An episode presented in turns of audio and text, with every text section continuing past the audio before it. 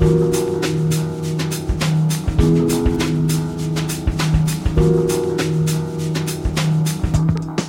Welcome to Gorilla Radio, recorded January 7th, 2023. Well, it's been almost 31 years since UNPROFOR, the UN Protection Forces mission to the former Yugoslavia. Canada's military, then famed for peacekeeping, played a role in standing between the warring parties in hopes of a brokered truce. That mission failed, but not for the reasons believed then. In fact, according to records recently declassified, little about the conflict that led to the destruction of thousands of lives and ultimately redrew the political map of the Balkans occurred either why or or how we were told. Tom Secker is a UK based private researcher, journalist, and frequently featured commentator on security and intelligence issues. He's the host of the podcast Clandestine, principal behind spyculture.com, the world's premier online archive of government involvement in the entertainment industry, and author with Matthew Alford of the book National Security Cinema The Shocking New Evidence of Government Control in Hollywood. Tom recently collaborated with Kit Klarenberg of The Grey Zone on the article Declassified Intelligence Files Exposed inconvenient truths of Bosnian War. Tom Secker in the first half. And though it may be difficult to imagine now, back in the day, people came out en masse to give voice to the notion of a world without war. They marched and sang, colorfully costumed and carrying clever signs, while massive puppets designed to attract a media more normalized to war footage danced along the boulevards and in the high streets. They were then called the left. Now they're simply known as Departed. David Rovics, whose frequent essays on political issues and societal observations are featured at Counterpunch and DissidentVoice.org, among other places. He describes himself as a broadcaster, musician, blogger, and author of the novel A Busker's Adventures. But he's more than just these things. David Rovics and an autopsy on the U.S. left in the second half. But first, Tom Secker and CIA Black Ops, illegal weapons shipments, imported jihadist fighters, potential false flags, and stage managed atrocities, all revealed in Canada's declassified Yugoslavia cables.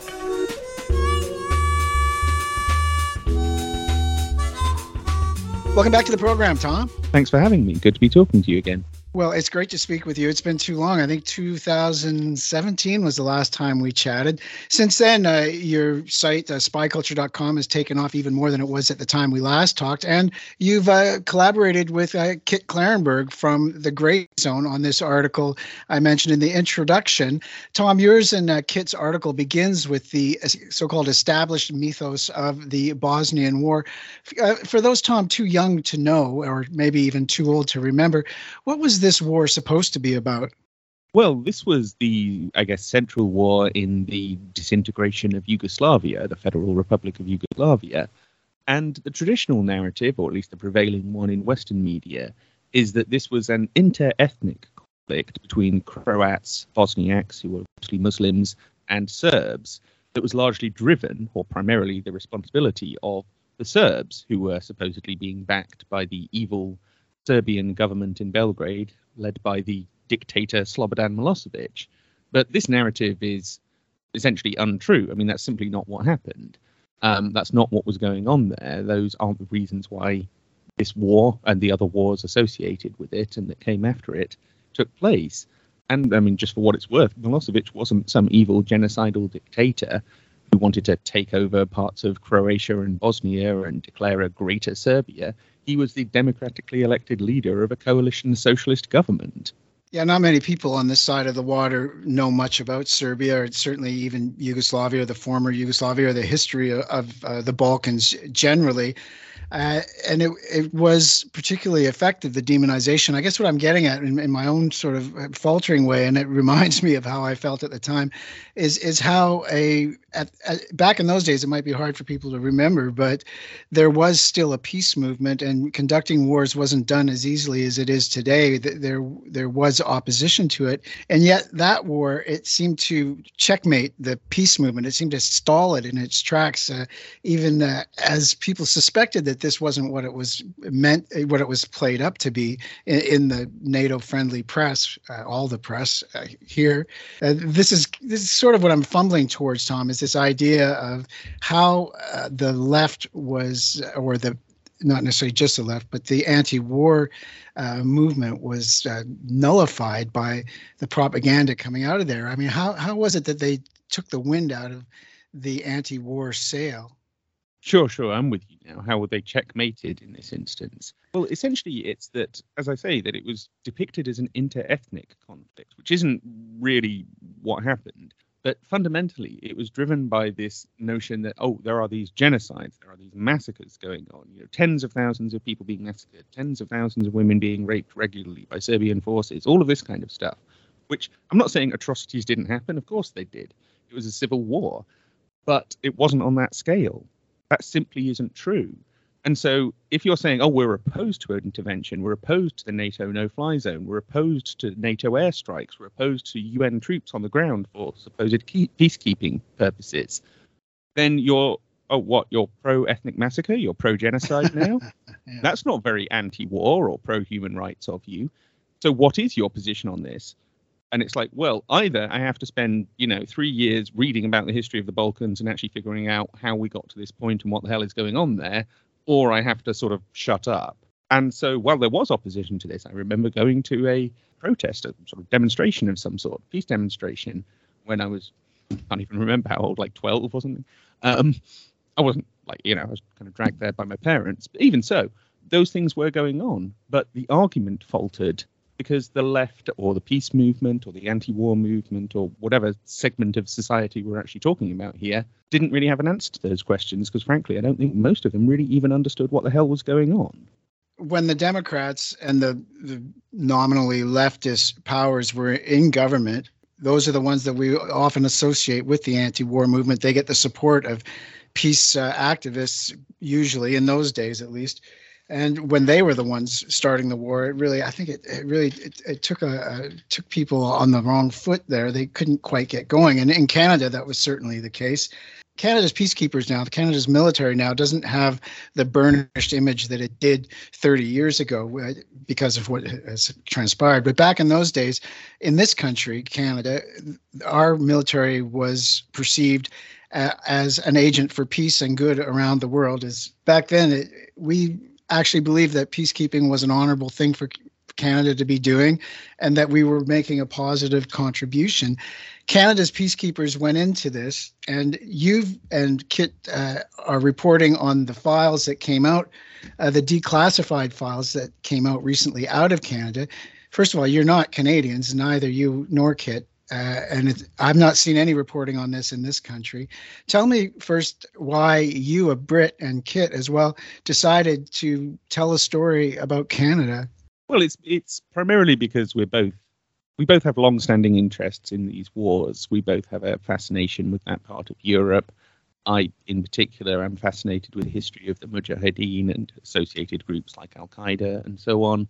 So that's where I was primarily coming from. It's just I had a general interest in this. And so when Kit sent me a link and said, oh, you know, Canada Declassified have just dumped 2,400 pages of intelligence reports on the war in Bosnia, I thought I'm going to actually have to take a look at this and see if this is all worth reading. And it turned out it was. I mean, they're a fascinating bunch. It takes a long time to go through that many documents, obviously, and try and make sense of all this and arrange it into some kind of order for an actual article. But um, yeah, it's a really in depth view of a period of that war. I mean, we weren't really writing it as a story about Canada, I suppose, but this nonetheless is a story of what happened to those Canadian peacekeepers and the absolute mess that was made of the situation they were dumped into, largely not through their own fault, I have to say, though this is one of the strange things at the exact same time that Madeleine Albright at the State Department was saying, oh, NATO airstrikes will help stabilize the situation. They will actually help protect the peacekeepers and make their mission more safe and easier to do. The Canadian reports, these intelligence cables, were saying over and over again if NATO runs airstrikes, the threat level to our peacekeepers will rise dramatically in all areas this will destabilize the situation. No one will trust us. No one will even believe that we're here. Kind of peacekeeping mission will basically be screwed. But at the same time, as those contradictory statements are being made, these reports are also including targeting data, primarily on Serb artillery and other large weaponry. And I'm talking about precise geolocated targeting data. So they were actually providing information to NATO that would ultimately help them in their airstrikes while saying if you know, we're opposed to these airstrikes. We think it will just make a mess of the situation and put our troops in even more danger. Well, and it puts to the lie the whole notion of peacekeeping when now suddenly Canada's taking part in aggressive attacks against one side in a conflict. Well, there is that. I mean, the peacekeepers, one of the major problems they faced is like the delineation of what they were exactly able to do. Like the rules of engagement were extremely restrictive. So when it came to them being in place to witness a attack or a massacre taking place, they couldn't actually stop it. They were largely there to observe things, to supposedly enforce the arms embargo, which was kind of a farce. There was lots of smuggling and other things going on. You know, there was a lot of weapons getting into Croatia and Bosnia and uh, the Serbian part of Bosnia throughout this whole period. The arms embargo was a joke. So calling them peacekeepers is a it's a kind of a misleading term. To a large extent, they were actually there as intelligence operatives, just observing and gathering data and feeding it back to headquarters. That's in some ways what these intelligence cables reveal, because that's where most of this information is coming from. So, are they peacekeepers or something else? This report, by the way, comes from Canada Declassified. That that's a group out of the Bill Graham Center for Contemporary International History at the UT University of Toronto. Uh, they, have released tons and stu- of declassified uh, uh, materials in this country. That's uh, what they do. So so now, Tom, you've gotten together with uh, Kit Klarenberg, as I mentioned, from uh, the GrayZone.com website. This is a this is a bit of a departure for you, though, right? I mean, you're this. How different is this from the kind of work that you do? Generally at spy culture? Well, certainly what I generally do at Spy Culture is focused on the government relationship with Hollywood and how the propaganda around wars like the war in Bosnia um, plays out in the entertainment industry. But I have been covering things like the history of Al Qaeda and the Mujahideen and covert operations and these sorts of subjects on that site and elsewhere for quite a long time. It's just not my primary focus like I say, there are specific wars and there are specific countries that I'm particularly interested in. The Balkans, the former Yugoslavia is one of them, Afghanistan is another. So, sure, I don't write regularly about, say, Ukraine, but I do write about those countries and the histories of those countries that really matter to me. What of the collaboration, though, with uh, Grayzone rather than doing this work on your own site? Well, Kit is a long-time friend of mine and someone I've worked with bunch of different stuff. And he's been writing for the Grey Zone and several other places lately. And so when the original project that we were doing this for kind of fell apart, we decided let's write it up as a Grey Zone piece and see if we can take it from there. And it has already got quite a lot of traction. I mean, the biggest newspaper in Serbia has picked this up as a front page story and has a big double page feature in it this week. So well, while it may not be getting covered in Canada, believe me, places, other places are seeing this and recognizing the importance of this story is. Yeah, well, the axe doesn't remember the tree, is the saying around here. But uh, in Serbia, of course, this all of this is fresh. Even though I, I don't know how many in Canada have any idea of, of, the role this country played in the conflict there, and and and a role that isn't as, as advertised. If you just tuned in, you're listening to Gorilla Radio. I'm speaking today with Tom Secker. Tom's a UK-based private researcher, journalist. He's a frequently featured commentator on security and intelligence issues, and he's the host of Clandestine, uh, the program that he features on his website, spyculture.com, which is, quote, the world's premier online archive about government involvement in the entertainment industry. He's the author with Matthew Alford of the book National Security Cinema The Shocking New Evidence of Government Control in Hollywood. Well, that evidence isn't so new now, Tom. Uh, thanks to your work over at uh, Spy Culture, other people are picking up on this. I see it all over the place. We're speaking today about uh, the article he and Kit Klarenberg put up at Grayzone called Declassified Intelligence Files Expose Inconvenient Truths of the Bosnian War. Some of those truths are listed at, right at the top of your article, Tom. Uh, the CIA Black Ops, illegal weapons shipments, imported jihadist fighters, potential false flags, and stage managed atrocities are just some of it. All that sounds very familiar today, though, when you mention that the wars that followed the Yugoslav wars and, and NATO's involvement in there, it, it seems that this was a, a template of a sort. Oh, certainly when you look at the number of so called interventions, which are often in effect small wars that NATO takes part in or NATO countries take part in, an awful lot of them are done under the guise of some kind of humanitarian intervention. some kind of we have to rescue these people from these evil people.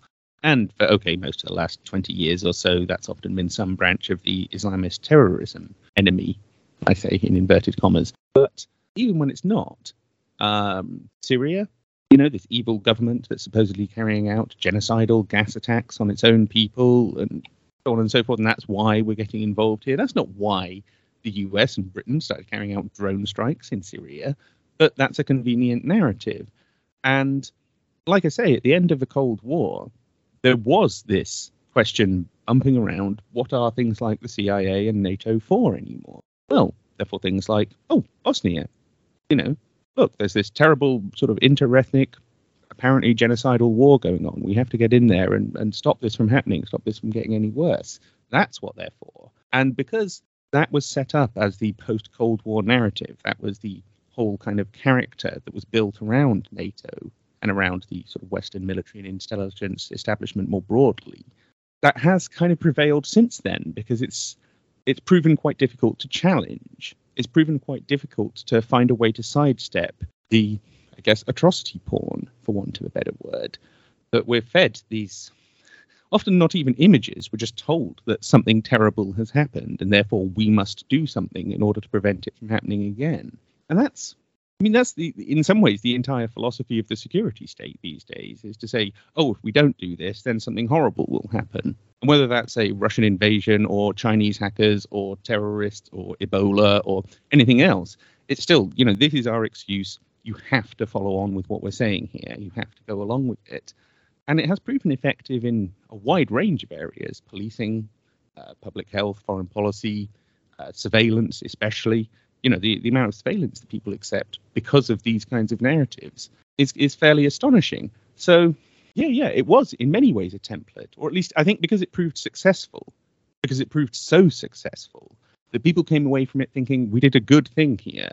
We took down those evil Serbs, and we're going to take down Milosevic next. People felt right about it, rather than having been deeply disturbed by the, the, the, mass deception that had been perpetrated on them. And so, because that was so successful, yeah, I think they did use it as a template for several interventions, wars, other programs of various kinds since then.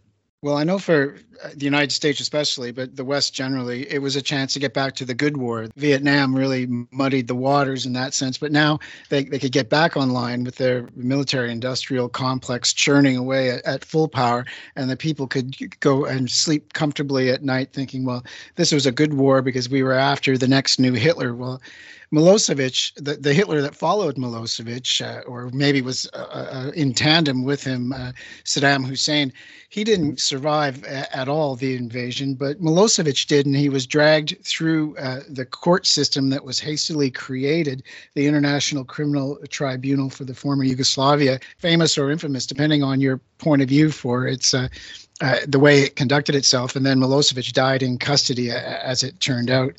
But we see that uh, there's calls now uh, to, to, bring this more in, into the present uh, with Ukraine. There's calls that a, a kind of uh, ICTY be set up for Ukraine uh, as well. What parallels do you see, Tom, between what's happening in Ukraine today and how things unfolded in uh, Yugoslavia? Is there a direct line of continuity with those two things?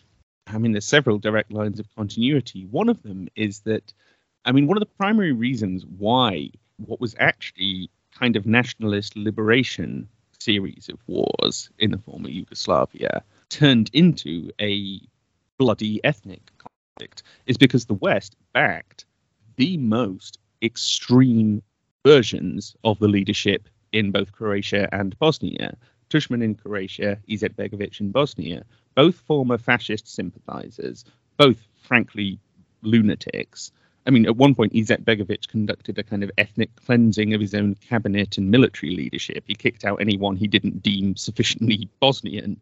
And this is the people in which the, the US and, and Britain, to a large extent, placed their trust. Uh, and they encouraged these people, they provoked them, they you know, very much encouraged Izetbegovic, for example, to just keep pushing for more and more in the peace negotiations, thus making, making those negotiations impossible, and therefore demanding that NATO intervene to prevent further bloodshed. And you see the same in Ukraine, that they've empowered a government. In some ways, the US actually helped bring into power, which has fascist elements in it, that are themselves conducting horrendous massacres that are largely getting ignored as part of this war. The central Ukrainian government has done all kinds of hideous things since this war started. It is conducting a, a very oppressive approach to this war in terms of its conduct towards its own people. So, if they are going to set up a tribunal after this war is done, I think they're going to have to prosecute a lot more than just Vladimir Putin. I think they're going to have to prosecute a lot more than just the Russians. And yet, I can't see that happening. Can you? You see Azov battalion commanders being stuck up on a tribunal? Because I can't. Well, I, I can't see uh, Vladimir Putin being strung up the way Saddam Hussein was, or maybe dying in custody of uh, congenital heart problems or uh, whatever else, however else they would sell it. Maybe that. But when you talk about uh, uh how uh, in Ukraine, the the so-called accords trying to broker peace, Angela Merkel came out last month and acknowledged what was pretty obvious that the Minsk one and two agreements were just meant to buy time so that uh, the Kiev regime could arm up for this uh, desired conflict, desired by NATO and, and the United States.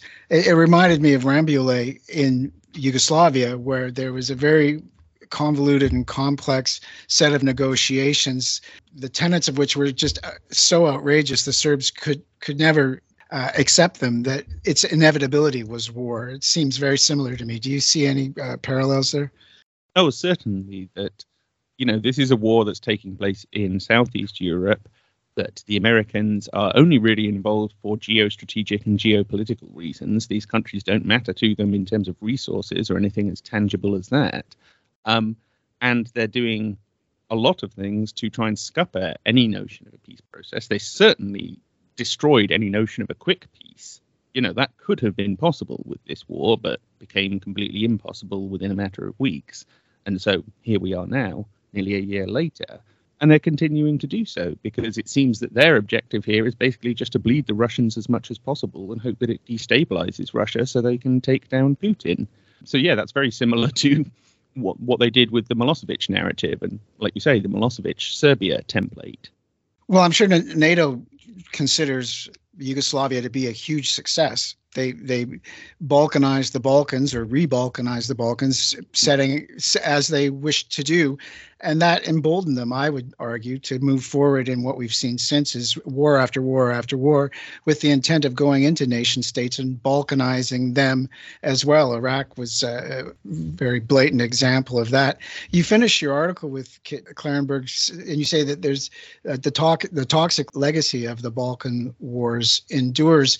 Now we're seeing, Tom, that these tensions that really were, were buried over a very thin veneer are starting to bubble to the surface again. That there, there's problems in what's called the Western Balkan nations now have been rebranded. Are you following what's going on there? And are you seeing echoes of the past uh, re-emerging? Well, certainly. I mean, the political system in particular that was set up in Bosnia at the end of the war under the Dayton Accords and what came after in the summer of 95 was always doomed doomed to some kind of failure because it doesn't work as a functioning democracy. It doesn't uh, actually represent people in a proper way, and so inevitably those particular problems um, are bubbling up again in terms of national identity, in terms of what is the government actually doing for us and what is it there for. I'm not following it that, that closely, but yeah, from what I have been reading, it's like, yeah, this is largely just a legacy of the structures that were put in place by the NATO led Western uh, nations at the end of the Bosnian War. So they are in many ways responsible for this. And sure, if they do something else like that in Ukraine or Russia or anywhere else, we will see the same problems emerging. We always do. You know, India, Cyprus, Palestine, Ireland. It keeps happening. Well, and there was a moment too in the in the Yugoslav wars when Russia became involved, and and there was a worry that that this could escalate into a global conflict now in Ukraine. Well, that that's pretty obvious that they're involved there, and it seems that the risk of the a global conflagration uh, is lost entirely on the people in Washington today. Yes, they seem to be aston- They seem to have an astonishing tolerance for risk because, well, this situation hasn't turned into the nightmare that some people were saying it would be in by now. it is still pretty bad, and you never know quite what's going to come next. And yeah, I mean, particularly with Ukraine, but as with all wars, my my only real hope for it, my only real thing that I have to say about it is is to hope that some kind of peace can be established as soon as possible. Because a terrible, horrible, stupid thing. Well, as somebody who grew up with the shadow of nuclear conflict, uh, conflagration, uh, I I can see that the younger generation might not really appreciate the the terror of, of that. Uh, but they might learn to. Now, Tom, let's talk a little bit about spyculture.com in the last moments we've got. I'm looking at your site right now. It's always a terrific site, and I, I always recommend people go there. Uh, propaganda is my is my first interest, and and you've done a, such a wonderful job there. Your latest uh, feature is Theaters of War: How the Pentagon and CIA Took Hollywood. Do you want to say a few words about that? Sure, that's a documentary put out by the Media Education Foundation that Matt and I, who wrote National Security Cinema, uh, we were approached by another academic, Roger Stahl, who you may be familiar with, who's also written on this kind of topic, and he wanted to make a documentary inspired by that book. And he's built out a whole bunch of research beyond that. We've done a whole bunch of new research since then, and that's what's gone into this documentary. So yeah, you, you can watch it um, online streaming. I mean, you can watch the trailer on my site. You have to pay a few dollars to actually get the full documentary. But yeah, it's kind of a summation and distillation of the last 10 years of work I've been doing on spy culture. Yeah, please take a look. That's spyculture.com. Well, and all the other features there too. You don't have to pay for everything. There, there and there's the variety and scope is wonderful and also really uh, mind-numbing to see the um, the involvement not only in the Hollywood in the film business but in television and in video games and everywhere where the Pentagon and its agents the spy agencies and everything else all have their fingers uh, gently massaging uh, the unconscious of uh, the American public and those beyond as well for sure. That isn't obviously the documentary isn't the only thing on the site like you say, I run a podcast, Clandestine. That's up to over 200 episodes now. I write articles. I post the vast majority of the documents that I use in all of this research. So if you're someone who likes primary resources, then you'll like spyculture.com. There's a whole bunch of stuff there, depending on you know how you like to absorb things, whether it's you know video, audio, reading, whatever for listeners, the next time you're watching Marvel or anything else, anytime you see uh, military equipment and military officers and spies and everything else, you did a lot of work on this Jack Ryan TV show about how the CIA and the spy industry gets itself uh, embedded into popular culture and entertainment. Uh, but you can't watch these things in the same way once you've gone to spyculture.com and seen uh, what's going on to manipulate your consciousness behind the scenes. Tom, I, again, I thanks a lot for coming on, and it's terrific terrific work and the stuff you've done. I, I lamented when I was when we were communicating via email. I said, "Well, this isn't going to get picked up. This article that you and Kit have worked on, they, it's not going to get picked up in Canada because the media here." Uh, just I don't know. They're just they're not interested in this kind of stuff, even though Canada is, is, at the center of the story, and it's often said that oh, there's Canadian connections. Has any Canadian media tried to contact either you or Kit to talk about this? Not so far, not that I'm aware of. I mean, maybe oh. Kit, but not me. No. All right. Well, then this is a Gorilla Radio exclusive. Thanks a lot, Tom, for coming on again and taking the time, eh? Oh, no worries, man. Good to be talking with you as always. Well, my great pleasure. Now, I want everyone else to stick around because David Rovics's going to be coming straight up after the break, and we're going to talk a little bit more about Ukraine and about his work on the disappearing left, especially the disappearing left in the context of the peace movement. Thanks again, Tom. Thank you. Their message always to everybody through all their advertising, all their PR, everything is, we are your friends. And it's like, no, you are not our friends. Friends are not people whose bottom line is how much profit they can make out of you. It is completely different. Gorilla Radio, knowing who our real friends are since 1999. We're running out of time to put out a fire, fire. At the end of War Three amid all the lightning and thunder. Those left alive, as long as they live, will wonder was there something that could have been done before nuclear winter blocked out the sun after the earth that we once knew was blown asunder. At the end of World War III,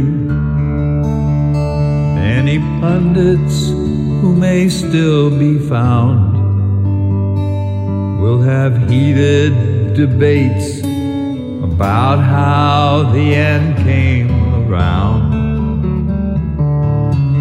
Was it the Black Sea blockade? When the rush for the end times was made? Or the breaking of promises promised when the wall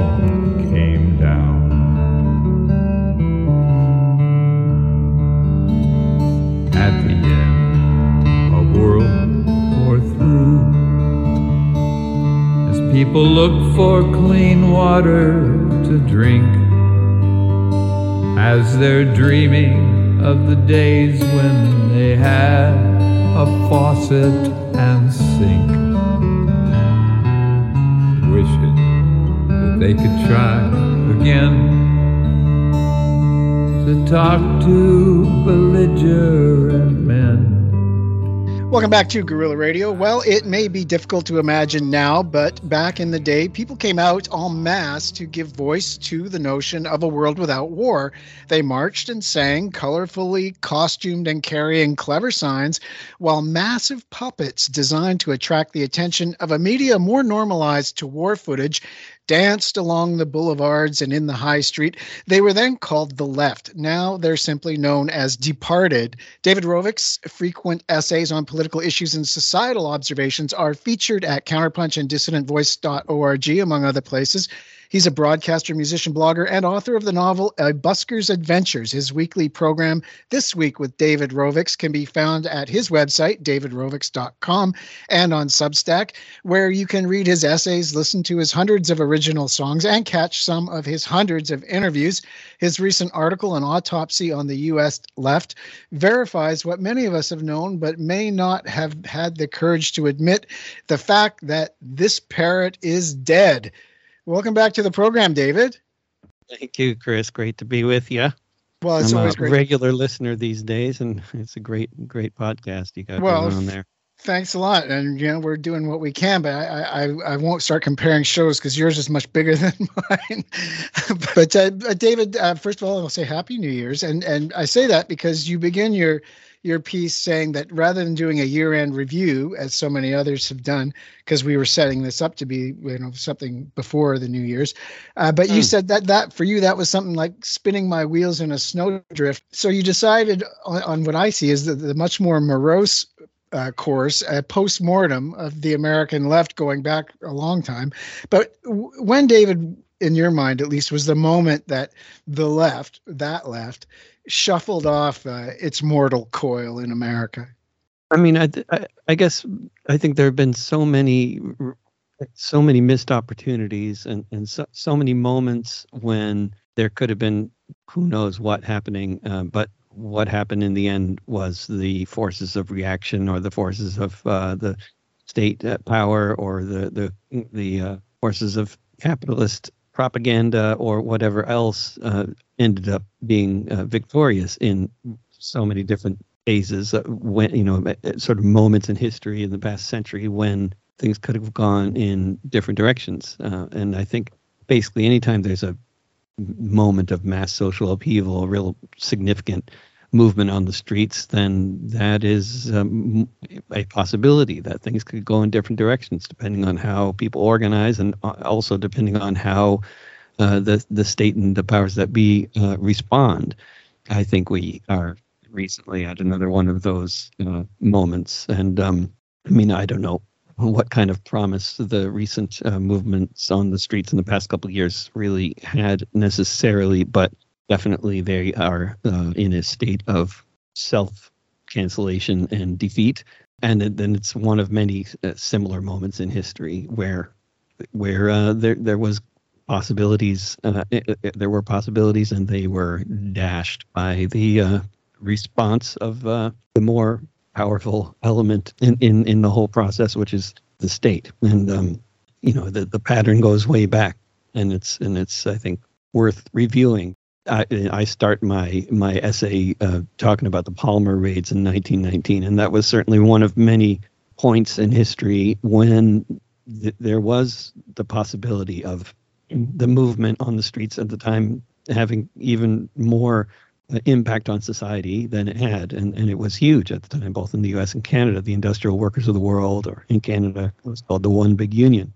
But in, in the US, that was uh, put an end to by by the uh, formation of the National Police Force, the FBI, and, and what they did with the, the Palmer raids, which was a big enough concerted effort to destroy the movement that it ultimately worked, as with uh, other similar efforts to destroy other movements that were significant and and and full of you know possibilities, like the uh, movement on the streets in in the 1930s, which I think was was really sort of the wind was taken out of its sails largely by the anti-communist movement and by sort of post-war American prosperity and various other factors.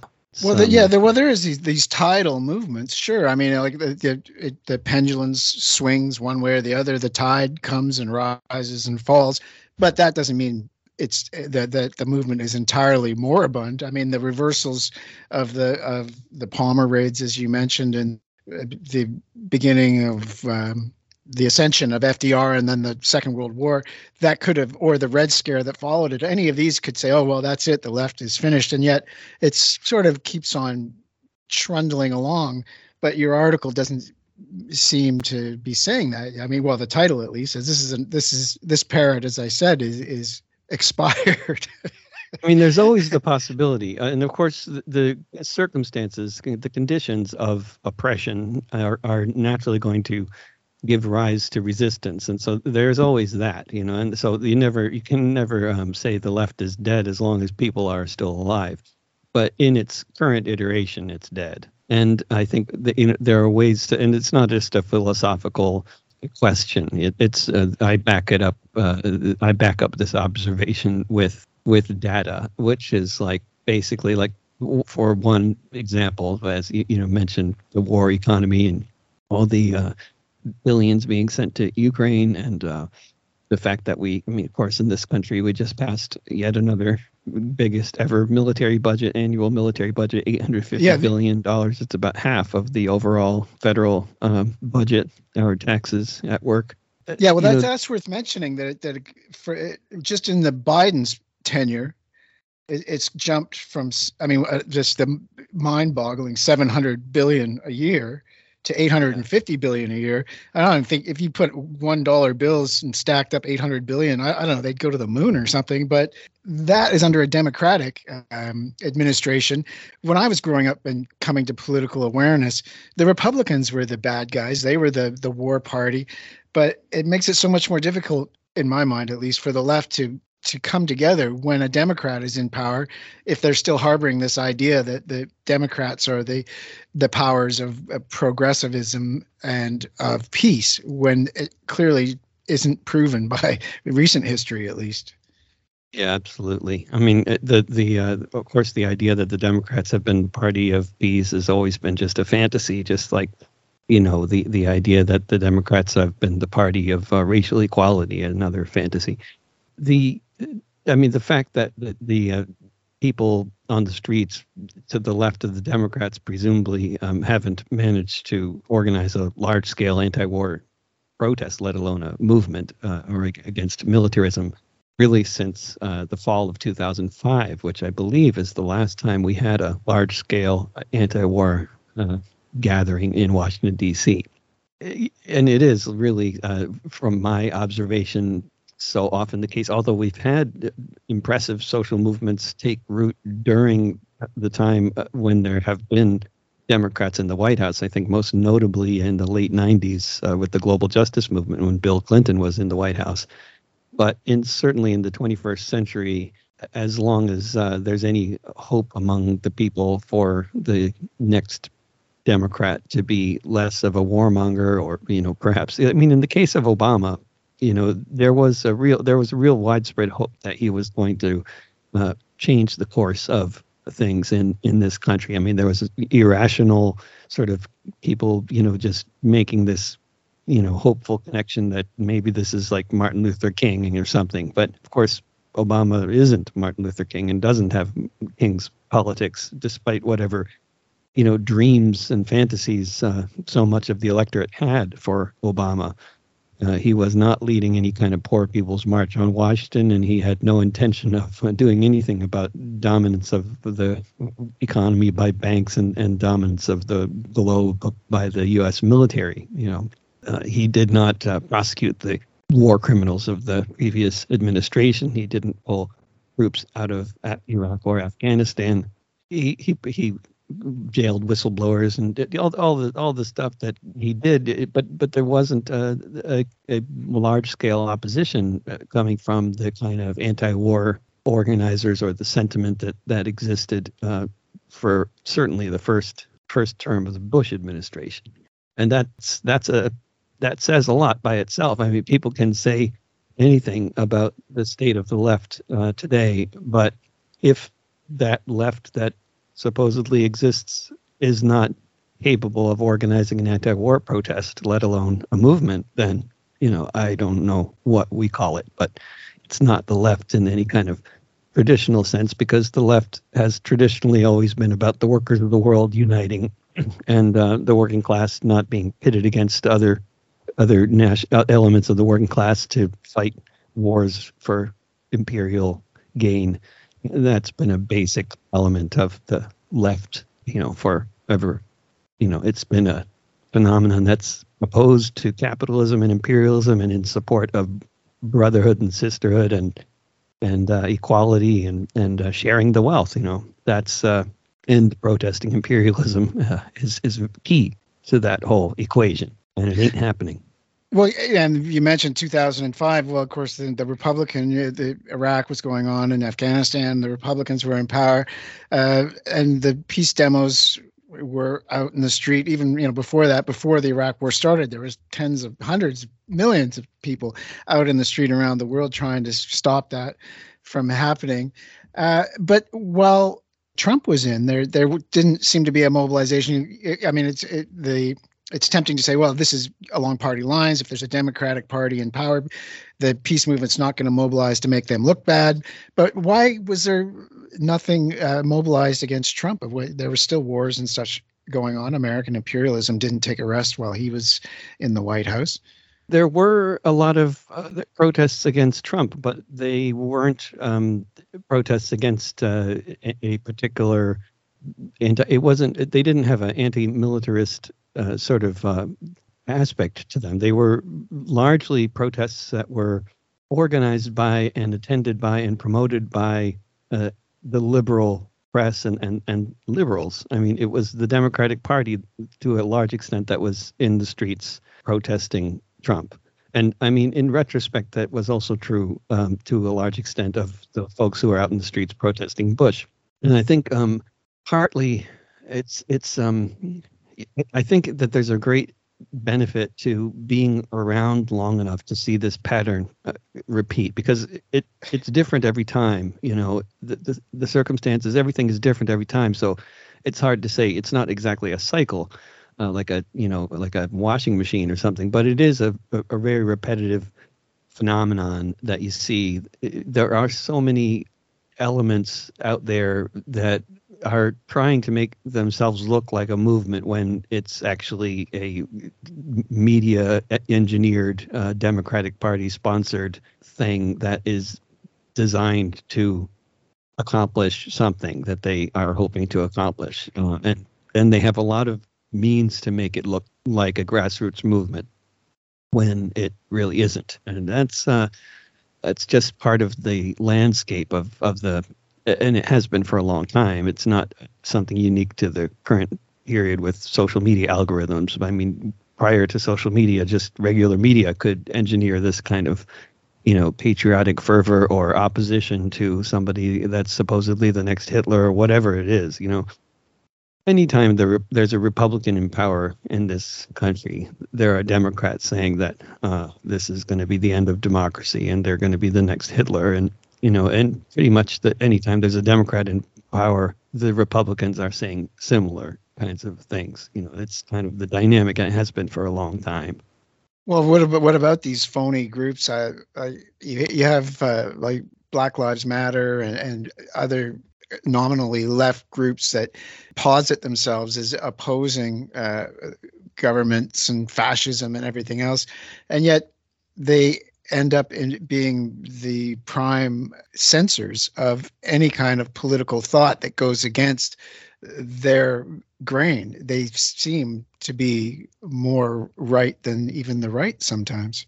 Yeah, I, I completely agree, and um, it's it's uh, yeah, it, it's a phenomenon.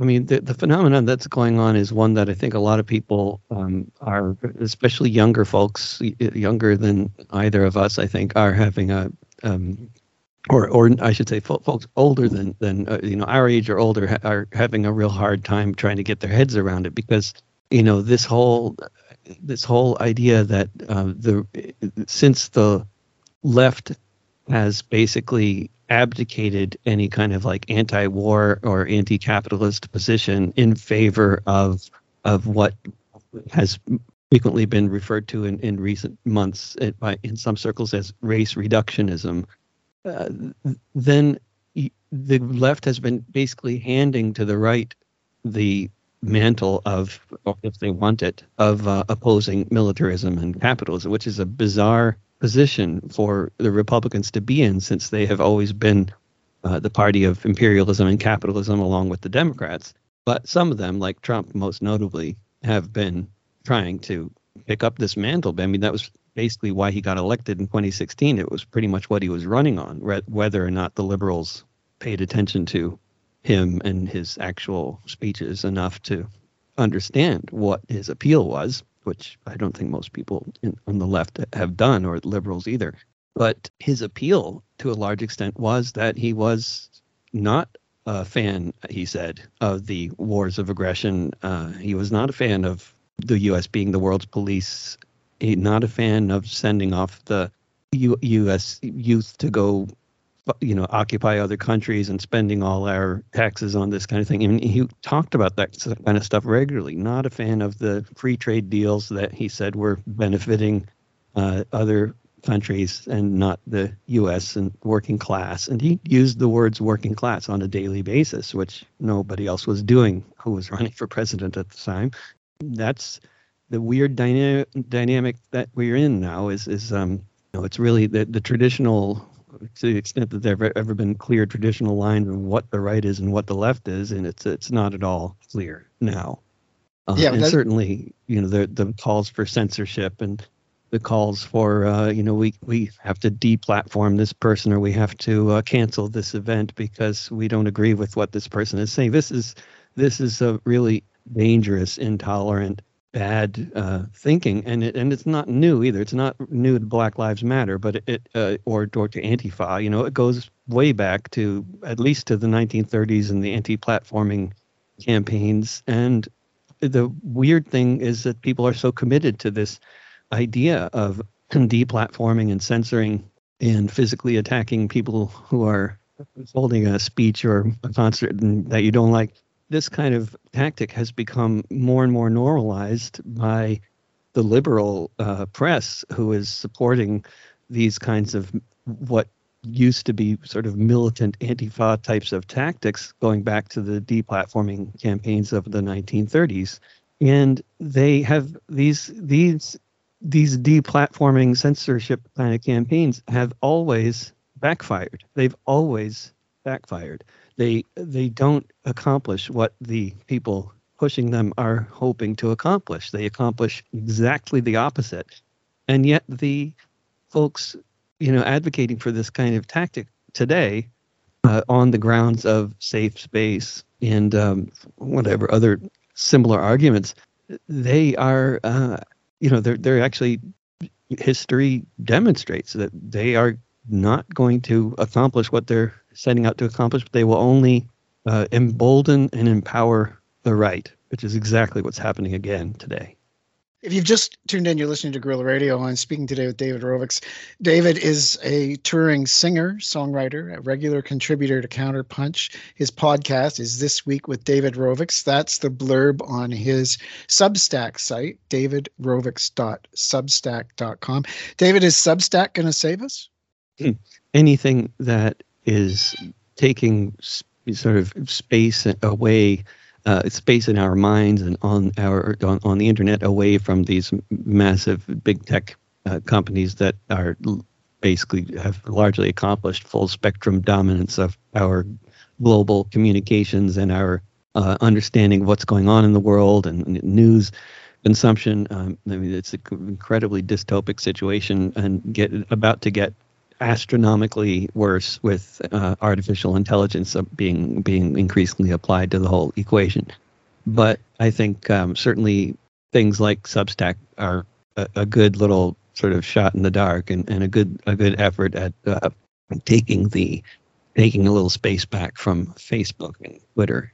Uh, I, don't know. Um, you know, of course, where it's going or or who's going to buy it, or you know, I have no idea what's coming next. But I'm always looking for ways to be communicating with people out there that is not controlled by Facebook or Twitter or YouTube.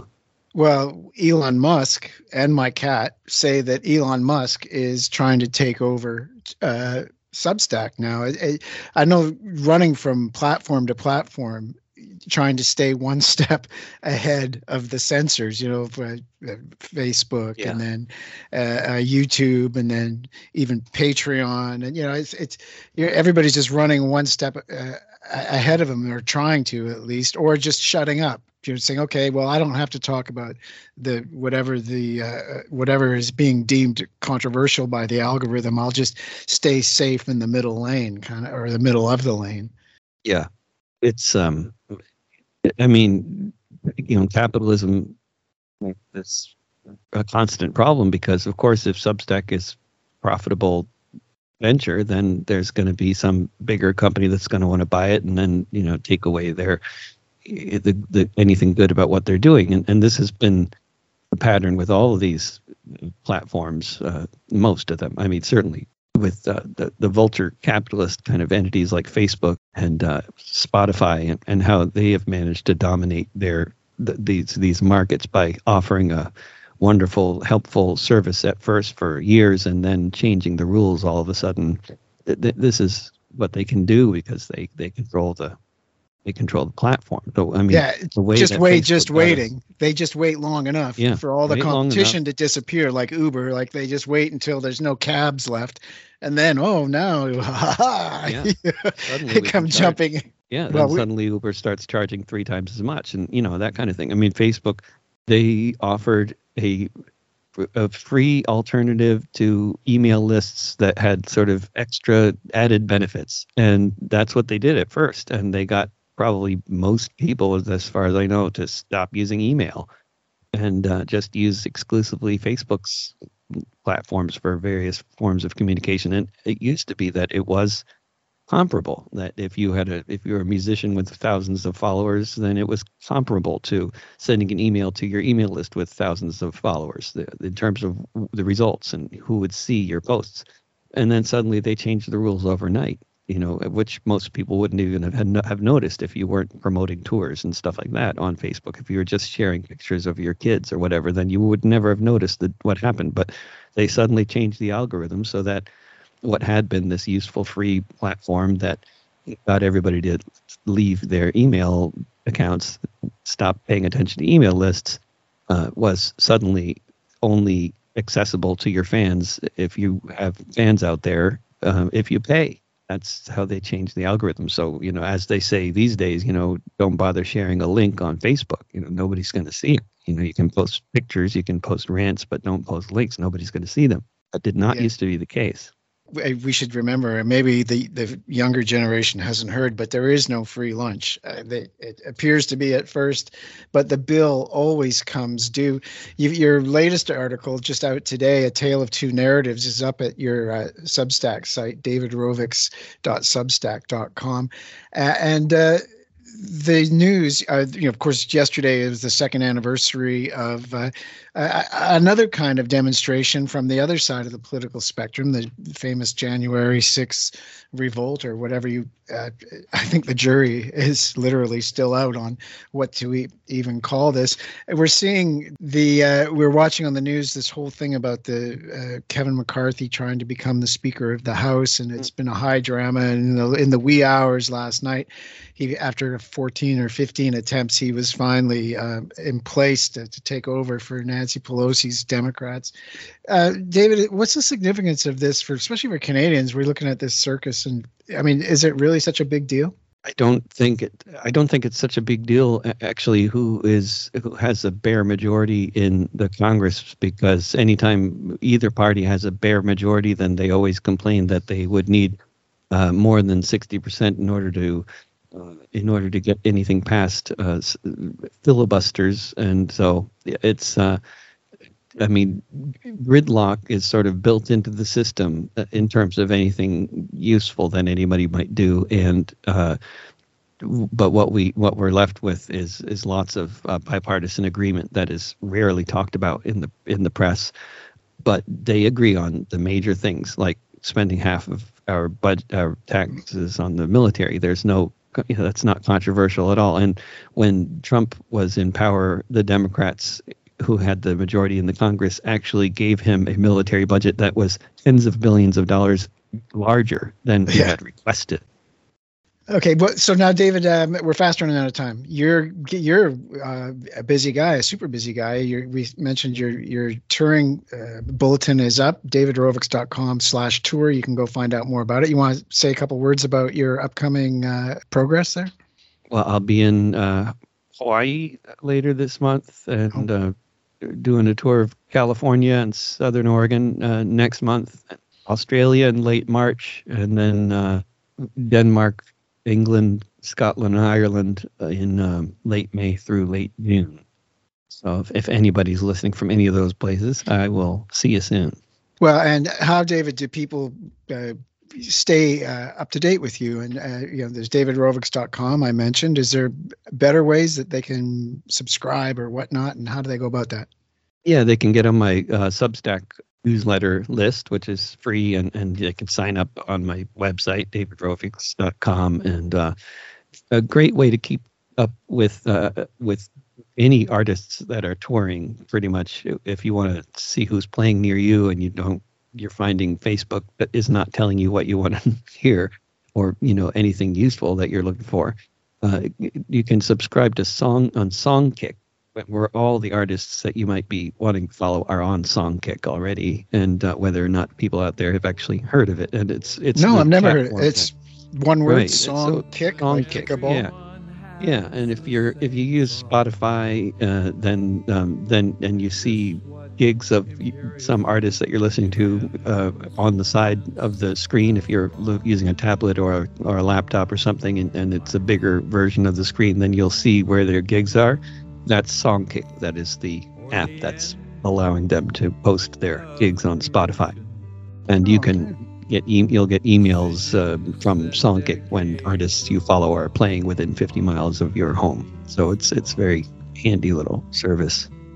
Well, I subscribe to davidrovics.com or davidrovics.substack.com. And so I'm getting your articles and stuff and, and updates. And, and that works pretty good for me until they pull the rug out under it, the, you know, which is we're expecting any time now. Well, David, yeah. have great luck with your tour. And, uh, and thanks a lot for all the hard work that you do that you in the, other than musical work but your musical work too. And um, i'll talk to you the next time uh, and i want to also thank tom secker for coming on. spyculture.com is his site. It's it's really amazing and if you want to get into propaganda and how it's slid in uh, to hollywood movies and into uh, video games and all kinds of other manners it's it's uh, really fascinating to look at.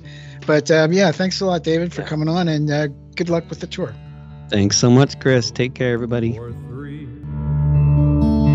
As the few left alive survey rubble remaining, wondering how long they'll survive.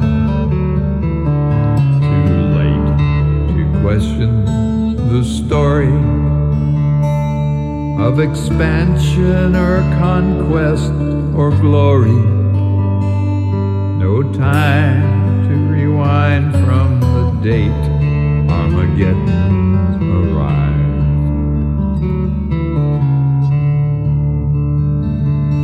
At the end of World War III.